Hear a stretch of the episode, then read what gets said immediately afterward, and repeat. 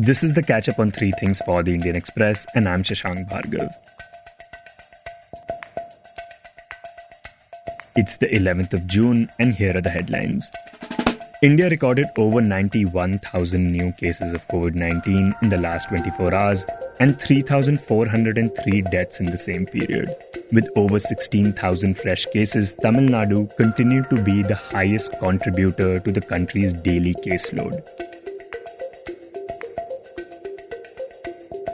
The US Food and Drug Administration has decided not to give emergency use authorization to Bharat Biotech's COVID 19 vaccine, Covaxin. The main reason for this is insufficient information about the vaccine. To grant it emergency use authorization, the US FDA will need to see more information from more human clinical trials to be convinced that the vaccine is safe, prompts an immune response, and has acceptable efficacy. Ending weeks of speculation, today the BJP National Vice President and party MLA Mukul Roy returned to the Trinamool Congress, the ruling party in West Bengal. The development comes a month after the Trinamool Congress registered a landslide victory in the state assembly elections, winning 213 seats. Along with Roy, his son and former TMC MLA Subhranshu also made a return to the party.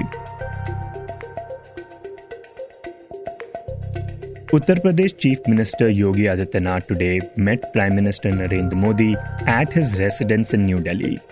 His visit comes when speculations have been going on about changes in his government in UP, which will go to assembly polls early next year. The meeting with the Prime Minister comes a day after he met Union Minister Amit Shah upon his arrival in New Delhi.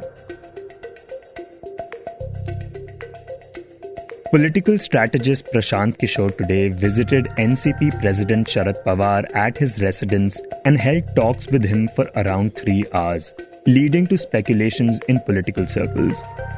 NCP sources told PTI that apart from discussing the prevailing political situation, Pawar also hosted lunch for Kishor. This is Kishor's first meeting with Pawar after the victory of the DMK and the TMC in the assembly elections in Tamil Nadu and West Bengal, respectively. The Union Health Ministry said today that the ICMR will start national level sero surveys to assess the spread of COVID 19 and that all states as well as union territories should also be encouraged to conduct them so that information from all geographies can be collected. The ministry also said that though the country's coronavirus situation appears to be stabilizing, people should continue to follow appropriate behavior and social distancing norms. This was the catch up on three things by the Indian Express.